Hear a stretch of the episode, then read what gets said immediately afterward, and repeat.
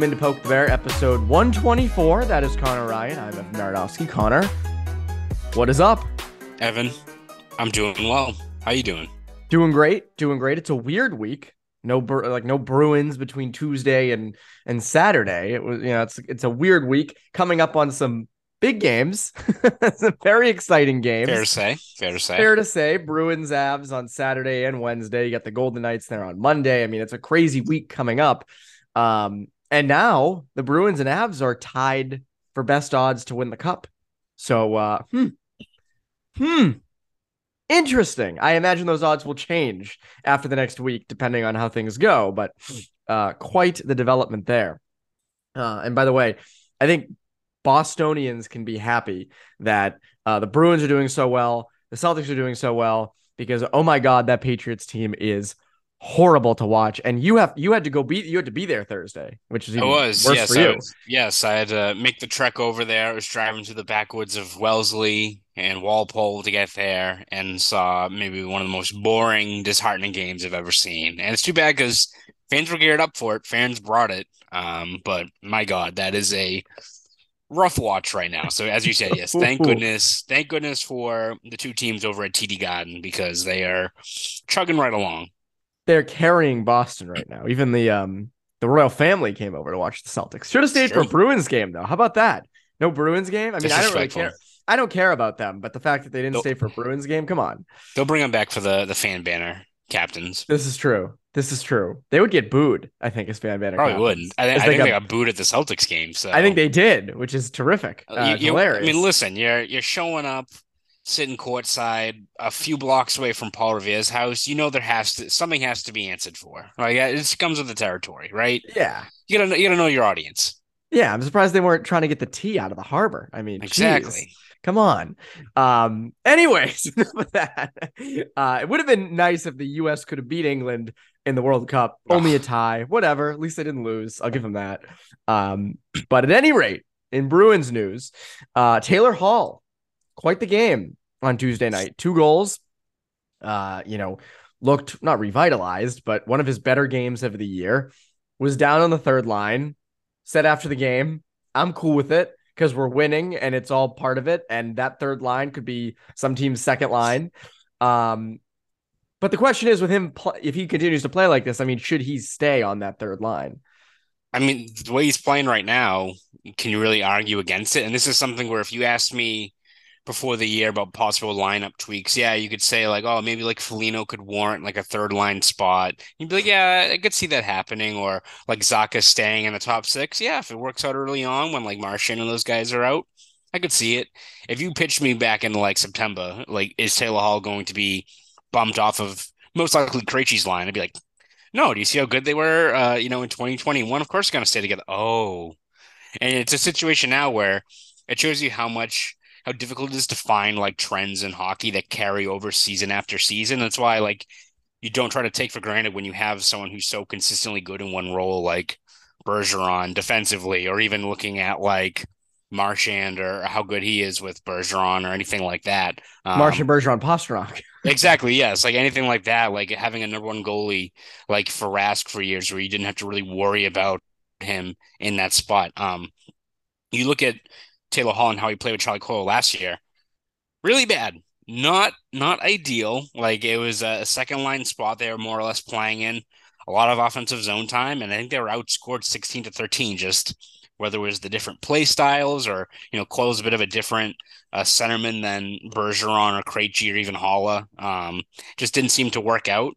And you know, this year it looks seamless, right? And, you know, Hall said post game that you think he needed to like learn a little bit more about how a guy like Charlie Coyle plays and play to his strengths.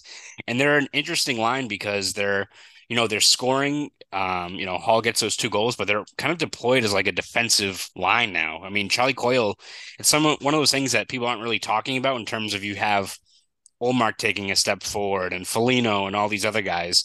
Coyle shifting from like play driving third line center to still like an effective 3C, but is more of a defensive role. I think he's only, I think his offensive zone start times are like under 40%, which is impressive for a guy like that who really hasn't been a weak link despite those, uh, those D zone stats. Um, it's worked out seamlessly. And again, it should, it's, I don't think it's a, an indictment on Hall's game that he's down on the third line. I think it's just a testament to the depth of this team that they're in that spot. And when, when you look at what makes a good Stanley Cup contending team over the years, look at those third lines, right? Like look at what like you can look at Tampa Bay, right, and mention yes, they've got great coaching. They have uh, great people who know how to work the cap. They have an elite core of guys like Vasilevskiy and Hedman and Kucherov, Stamkos, Point, all those guys. But what kind of brought them up to that next tier that allowed them to kind of get to that level? You had like a third line that I think for 90% of the league would be a second line, right? Of Goodrow, Gourde, Blake Coleman. So if you're in a spot where you have Taylor Hall, who is only a few years removed from winning the Hart Trophy on that third line and producing, it, it's it just makes for an even tougher matchup nightmare for an opposing team. Yeah, again, I mean, I don't like the fact that you can slot Zacha up there. Now, in fairness, Zacha missed a wide open net on Tuesday. That was tough. Obviously, that stuff happens. I mean, I'm not going to sit here and be like, oh, you know, what an idiot, you know, he missed open, but still, like, oh, that that one time miss. Nice play by Pastrnak too. And I tweeted the video, and all the Devils fans were quoting it like, "Oh, there's gonna be so many more. You have no idea." It's like actually, he's played really well. Right, Zacha's been very solid. Yeah, he only has three goals, does have 12 assists, and is solid away from the puck. Like he has worked out. If he wants to miss an open net here and there, not great, but fine, whatever. You know, Petrov will still tweet the picture of Kasper's Dogovins. There's nothing you can do about that. You can't stop it's it. a given, you know. It's a, it's gonna happen. Um, unfortunate for. It's like when I see Barry Feinstein on my timeline. I just know I knew it was coming. So it had to happen. Um, but at the same time, again, there's depth. We said this at the beginning of the year, and, and you're right in the fact that I don't think any of us would have said, "Oh, Taylor Hall's in the third line." That's great, but I think now, like you see how the depth has played out. You know, DeBr- you know, they, they tried Pastrnak up on the first line for a little while, kept the the the mega line together with DeBrusk down. I mean, but you can mix and match. And guess what? It's December. You don't have to have four set lines. You can mix and match right now. You don't have, you know, again, if this was the playoffs and you're still trying to tinker with lines, that may not be as good. But for now, what what's wrong with that?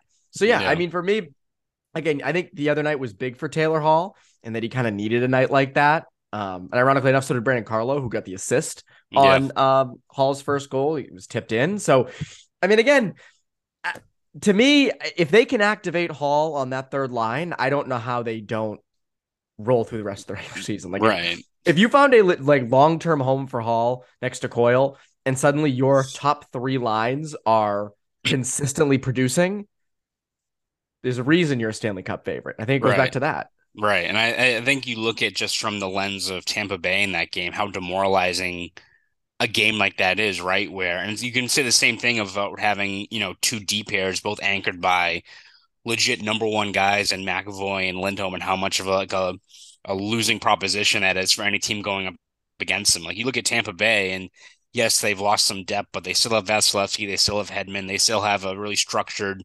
strong defensive system. And you look at that game, at the end of it, you, you look at the stat line, it's like, all right, well, they did a pretty good job slowing down the the top six, right?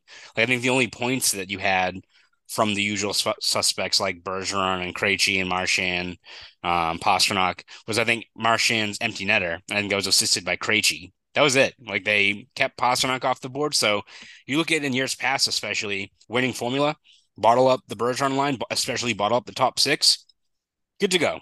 Well, you know that that's uh, that's the easiest road to success. What happens? You have Taylor Hall who won the hot uh, in 2018 on the third line and scores two goals against you. Like how demoralizing is that from just a team that is throwing all their resources, all their game planning into stopping what has been the the pillar of this team's success, at least offensively over the years. You do everything you can, further down the lineup still gets you. it, it is something that it, over one game over a playoff series, um, having that depth and having guys further down the lineup that can carry you when teams are negating your top players, it's a game changer. Taylor Hall for Conn Smythe. You said it, not me. Maybe. Who knows? Safe bet. I don't know if that's really a safe bet. That might not be that safe of a bet, but we're talking really safe bets. It is a bet. I don't know if it's safe. But when we are talking really safe bets, talking about a good friends over at Bet Online. Right, you are, Evan. Listen up, guys. Our partners at BetOnline continue to be the number one source for all your betting needs and sports info. Over at Bet Online, you can still find all the latest odds, news, and sports developments, the latest fighting news, NFL bets, and yes, with the NHL back, even more wages and odds. BetOnline is your continued source for all your sports wagering information, from live betting to playoffs, esports, and more. It's super easy to get started. So head to the website today or use your mobile device to join and use our promo code CLNS50 to receive your 50% welcome bonus on your first deposit. That's promo code CLNS50. Bet online where the game starts. Stats. Where are the game stats. So uh, speaking of depth, Mike Reilly and Anton Stralman uh, still in Providence. Uh, depth defenseman, but it's that's a tough one because again, and we've talked about this numerous times start the year, especially with Reilly. Like you have a, you know, yes, he can be a liability at times, but he can move the puck. And Stralman is a depth guy. I mean, to me, it feels like you're going to probably keep Stralman and use him in a depth role down the line potentially, and then deal Reilly. I, I don't know. What do you think? Yeah, I think it's a situation where, I mean, I think credit has to be given to Evan Gold and those guys that crunch those numbers in terms of, you know, accommodating, you know, Derek Forbort getting off LTIR without making a trade ahead of time. That's what we all were worried about was that, you know, Forbort's going to be stuck in this limbo more or less in terms of not being able to play until you moved out a certain amount of cap and whether it be, you know, using an LTIR space or banking cap space, all those things that um, the you know multiple wrinkles that go into in terms of managing that cap and the the day to day part of it. Uh, they were able to avoid it, but I think right now Cap Friendly has the Bruins. I think only like forty thousand dollars under the. I think it's thirty three thousand. Yeah, thirty three thousand. so, um, yeah, that's a situation where again you're under the cap, so you can roll right along if you wanted to. But when you look at things like emergency call ups or anything like that. Something where I think when you look at just how unpredictable this game is, the expected injuries you're going to have to deal with, um, and you know, in terms of accommodating more players, you have to give yourself a little bit more of a cushion than thirty three thousand dollars. I would probably Crazy. say. I don't think you can really bring up anyone off of that. Anybody. So, so I think it's something where it does feel like something still has to give, and it, it does make I think the most sense so long as I think Stralman's good with kind of being that, you know, back and forth fringe guy, um, it still seems like Reilly's the guy that needs to go. And that's not just in terms of you get the most money back by trading him. But again, I don't think Reilly's a guy that should be playing down in Providence. So no. um, we'll see how that goes. You know, I think it's a best case scenario for all parties if he eventually gets dealt to a team that could use a top four guy, but still a work in progress, but you can't just keep on rolling through this season expecting just to be this this close under the limit and not expect something to go haywire. You need just a little bit more of a cushion. You can fly by the seat of your pants like this one time, and then it's like, all right, all of our luck has been used in this moment. I don't know yes. if we can do this again. And it's the same thing. And I again, I, I don't know what you're getting for Reilly because again, the, the cap hit is not outstanding so it's not like, you know, oh, you're getting this top four defenseman for a million. No, it's 3.1, right? It's it's it, it's 3.1. Yeah. So again, you know, there are teams out there that might have a little bit of space, but they're going to hold that over you in the sense, oh, we'll take all of your contract, but instead of giving you a second or third, we're going to give you like a fifth round pick or something like that. Um, but again, I mean, the Studnicka trade wasn't really cap related. It was more like, hey, this guy needs an opportunity, and yeah. they got like a a solidish prospect back, and you know, like okay. Um, so I'm interested to see what if if they deal if and when they deal Reilly, kind of what the return on that is. Because again, if this was if this was like last year or the year before, probably the year before, like after he went on a tear to end the 2021 season, would probably be like, damn, like he might go for like a second in a prospect. I mean, he might get you something. And now it's a little bit different just because he's gone down to Providence and devalued a bit, which is unfortunate. Because again, not a bad defenseman. We said this in the preseason. Like he wasn't. He had some good preseason games. He had some good flashes. We thought maybe with Montgomery's system he'd fit in better, but they just don't have the space. There's no space back there for him. So, yeah. Um, unfortunate situation. You know, well, I wonder when that trade takes place because Gotta figure. Again, gotta figure. You have to you have to brace for the unexpected, and sooner or later something's going to go haywire. So I think the sooner you're able to get that extra cushion of a million, million and a half, it just can go a long way in terms of just giving you a little bit more flexibility. You're not swinging a trade because of it of being able to take on a new contract, but just give yourself a little bit of leeway when injuries do pop back up is uh, prudent for the Bruins moving forward. Happens to everybody. Injuries. Crazy when you think about it. Um, anyways, an interesting topic we want to talk about is what must the Bruins improve upon, which is not something we've discussed much of this year because they've been Bunch so damn good. Yeah. Yeah. They've been too good. So we're not going to be like Felger and Maz though, and be like, they need to lose. You know, mm, they need yes. to lose. They need to lose. Cannot have the President's Trophy.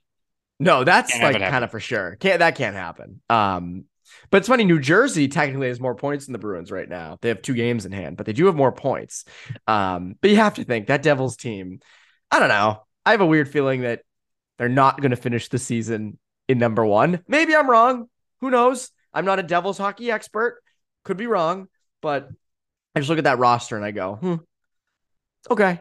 You know, Goal, we'll goaltending. Vanecek's been good so far, but uh, I don't know. It's a tough one. That's a tough one. Uh, but still, I would again. I I don't want the Bruins to win the President's Trophy. That's I think nobody wants that to happen because it's a curse.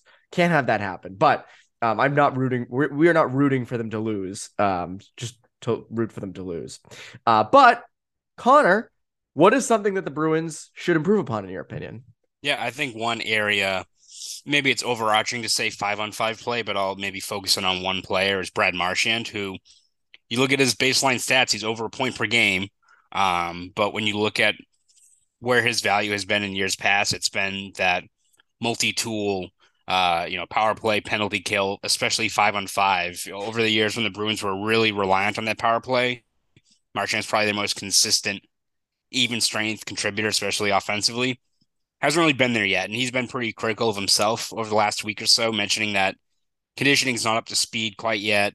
Um, he's getting knocked off the puck too easily, which I think you've seen a little bit in terms of, you know, he's making those moves, those cuts, those dekes that we've seen him make, but loses, you know, control of the puck or gets knocked off the puck a little bit more easier than what we've seen in the past, which again, not like where this is shocking, right? The guy's coming off of two mm. hip surgeries at his age. Um, that's also not to say that he's washed now or anything like that, right? He's still, I think, he needs to be traded with Mike yeah, Reilly. he's still on pace for what I think, like seventy-five points, even after missing like the first month of the year. Like, pretty, he's still a very, very good player. But I think when you look at how much of a lift and how much more impressive this overall offensive unit can be once Marchand's back playing at his typical level, level. That's not to say he's going to be a guy that he was maybe in 2018 19 where he had 100 points. But if he just hits maybe back to 85% of what he was in five on five play. Um, it just makes this team even more dangerous in terms of if you got Hall down the third line, the usual guys on the second line, and Marchand's, you know, finishing more of those plays next to Bergeron and Marchand, uh, next to Bergeron and DeBrusk, um, you're in a spot where, uh, I mean, I don't know how you match up against that team because already, you know, Bergeron's well on his way to another Selke right now. Like, I think they've only, teams only scored three five on five goals against him uh, so far. So Insane. if they start if they start making that a little bit more lopsided in terms of actually burying chances on the other end of the ice, I don't know what you do, Evan. And I don't again, I think it seems more or less pretty inevitable that Marchand's going to get back to that level at some point. He seems to, as critical as he is, he's very much process oriented and focusing on that, and you know feels hopeful that he'll get back to a right level by January or February. Which, if you have Marchand playing at that level at that point, pretty scary pretty scary stuff. And by the way, Bergeron with the uh, with the Selke, it's like not even debatable at this point. Like it's insane, it's ridiculous. ridiculous. It's a, I mean, it, like when you just you know you look at how close he was to retiring, and as, as we've said multiple times, it was never because he wasn't good anymore. It was because you know it's a lot of miles on that body. Um, but incredible season defensively, almost better than last year with most metrics. And last year was, I think, on paper, his best defensive year ever. Um, so again, it's like I feel bad for some of these guys who are behind him for the Selke. They're like waiting for their turn. It's just like another year. It's like with Brady, another year, another year. Oh, another year. So it's the same thing. I can't wait to see the people who try to argue that he shouldn't win the Selke, that should be someone else. It's like, nope, not how it works. Not how awards work. Um, I will say the one thing for the Bruins to improve upon, and I, I don't know if this is really their fault because he was injured for a little bit, but uh, using Jeremy Swayman. I've, I mentioned this a few times in past podcasts, but um, again, you do have to watch the usage with Linus Ullmark. His previous high of games was 41 and it was last season. Um, you know, you do have to watch it if you really want to make a run at the cup and if you want him to be the guy, because so far he has looked like the guy. Let him rest a little bit give Swayman some of these games. You know, as I, as we've said, you know, we're not rooting for them to lose, but you don't need to win forever at the rate you're winning at. You know, you just yeah, and also I think Swayman still gives you a really good chance to win, but you got to let him get in a groove and you got to give Ullmark some rest. Um, and again, I think it's it's important it's Swayman's second full season. Um, right. and you know, you don't want him riding complete pine. Um, and I don't think they will. I think they are going to use Swayman a lot more up in the next couple of weeks, and they should, even though these opponents are very, very difficult. Um, but interested to see how things go with Vegas on Monday with Bruce Cassidy returning. That's going to be very interesting. Who's more motivated to beat who? Um, and you know you'll have Jack Eichel there, and big, big, big night on Monday. Big That'll narratives. Be, yeah, pretty good for a pretty good for an early December game in the NHL, right? It makes it it makes it better on you for you know, when you're creating that content. Uh, just so much to talk about, and uh, what can people look forward to from you over Boston Sports Journal? Yeah, we're going to have you covered every step of the way uh, throughout this season in terms of game reports, columns, features, Q and A's, podcasts, all that good stuff, uh, day in and day out. So please subscribe over at BostonSportsJournal.com. Want to follow me on Twitter? You can at Connor Ryan underscore ninety three. Go do all that. That's Connor Ryan, Evan Marinofsky, Poke the Bear listeners. Have a great rest of your week.